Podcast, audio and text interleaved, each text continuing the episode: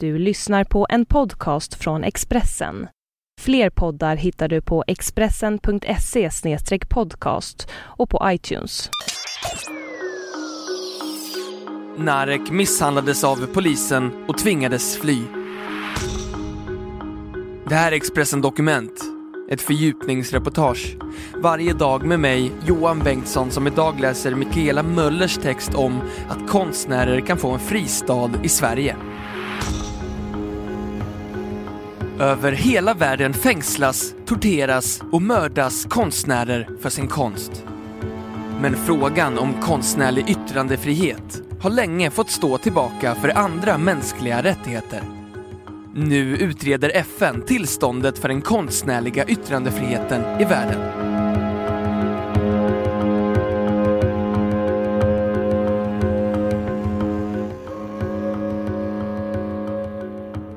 En dag knackade på dörren hemma hos konstnären Narek Agajanian.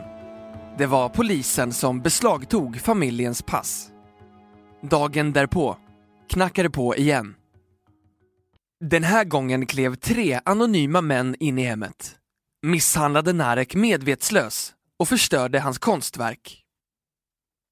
Tavlorna som legat till grund för misshandeln var tio abstrakta målningar dedikerade till de tio offer som dödats vid en massaker på gatan i Jerevan den 1 mars 2008. Massakern kom från polis och militär under en stor folklig protest efter presidentvalet och har blivit en känslig fråga i Armenien. Ingen har ännu ställts till svars för de dödade. Det var inte första gången Narek misshandlats för sin konst. Han hade tidigare misshandlats så svårt av polisen att han fått njurskador och kissat blod. Tillsammans med sin fru lyckades han fly till Sverige med falska pass. Och fem år efter gatumassakern står han i en ateljé i Mehedeby norr om Tierp. Framför tio nya målningar tillägnade vart och ett av offren. Jag talar genom mina färger, det är mitt sätt att kommunicera. Men det uppskattades inte av den armenska regimen, säger han. De expressionistiska minnesmålningarna är som färgexplosioner på duken och bär titlar som refererar till massaken. Den armenska polisen har fortsatt att söka Narek sedan han lämnade landet. Men i Sverige har Migrationsverket gett honom avslag att stanna. De förstår inte hur min abstrakta konst kan vara politisk, säger Narek Agajanian. Den svenske journalisten Arne Rut, tidigare kulturchef på Dagens Nyheter och Expressen, har engagerat sig i fallet och skrivit flera artiklar där han ifrågasätter Migrationsverkets beslut att neka Narek asyl. Enligt honom finns det sakfel i deras motivering. Migrationsverket menar att det inte går att bevisa att de tre männen som misshandlade Narek hade något med regimen att göra, vilket är fullständigt bisarrt. Att det som hänt inte skulle ha en politisk koppling är befängt, säger han. Migrationsverkets tillförordnade rättschef Fredrik Beijer kan inte uttala sig specifikt om fallet Narek eftersom det är sekretessbelagt men säger att asylsökande konstnärer i allmänhet bedöms på liknande sätt som politiskt aktiva. Vi måste ju göra en bedömning om det här är något som myndigheterna i hemlandet reagerar på. I Nordkorea kanske allt som inte är direkta direktiv från myndigheterna ifrågasatt. Men ofta är det inte lika svart eller vitt, säger han. Exilkonstnärer har en speciell situation eftersom konst är tolkningsbar. Vem avgör när konsten blir politisk? Det är inte så att vi recenserar konstens allmänna värde, men vi bedömer faran och vad samhället kan göra med personen. Om vi tror att man med fog inte vågar fortsätta sitt konstnärskap i hemlandet så ger det skyddsrätt, för det är en rättighet att uttrycka sig, säger Fredrik Beijer.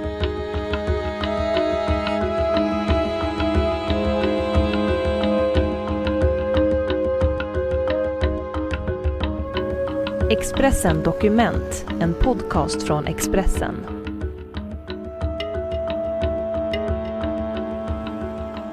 Ett annat aktuellt fall som uppmärksammats i Sverige är den iranske konstnären Meran Galedarizadeh som flydde hit efter att ha blivit torterad i hemlandet efter en utställning.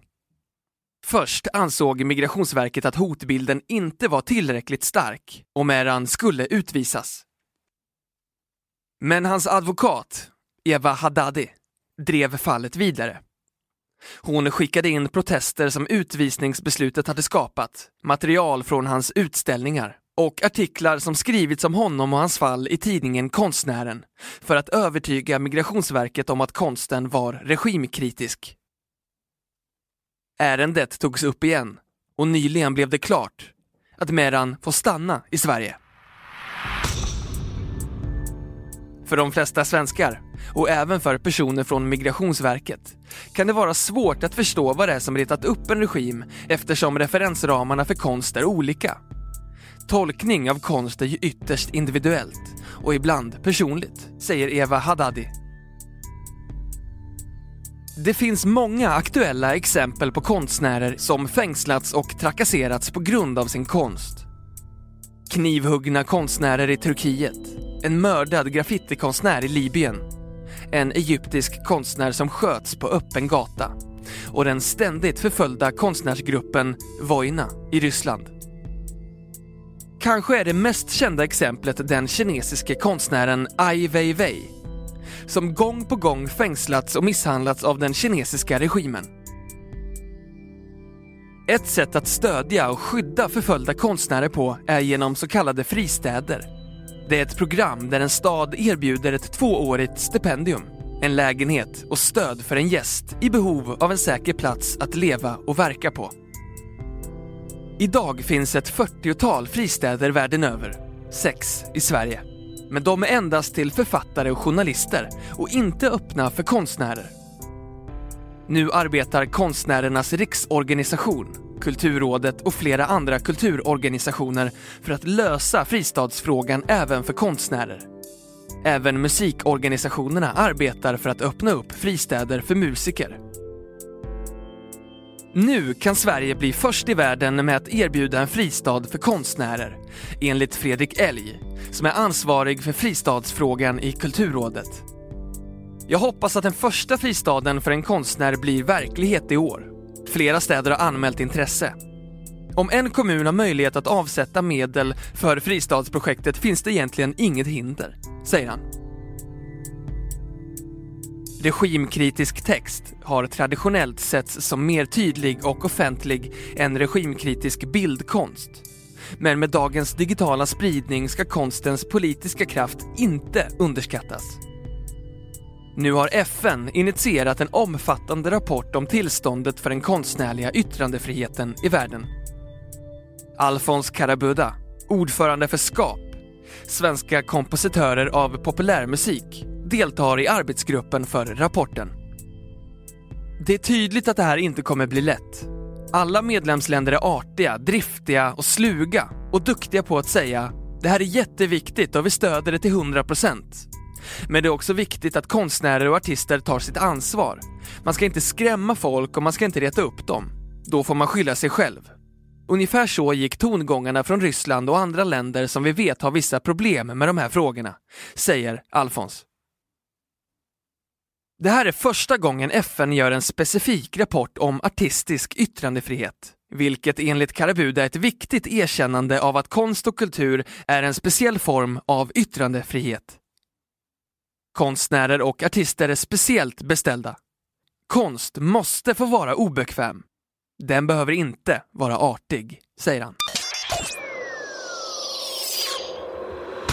Du har hört Expressen Dokument ett fördjupningsreportage om att konstnärer kan få en fristad i Sverige av Mikaela Möller som jag, Johan Bengtsson, har läst upp.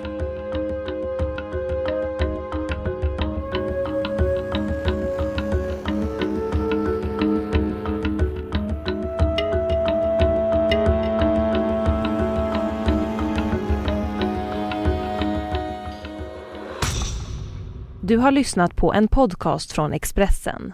Ansvarig utgivare är Thomas Mattsson. Fler poddar finns på Expressen.se och på iTunes. Ett poddtips från Podplay. I podden Något Kaiko garanterar östgötarna Brutti och jag, Davva, dig en stor dos skratt. Där följer jag pladask för köttätandet igen. Man är lite som en jävla vampyr. Man har fått lite blodsmak och då måste man ha mer. Udda spaningar, fängslande anekdoter och en och annan arg rant. Jag måste ha mitt kaffe på morgonen för annars är jag ingen trevlig människa. Då är du ingen trevlig människa, punkt. Något Kaiko, hör du på Podplay. Därför är gardinerna.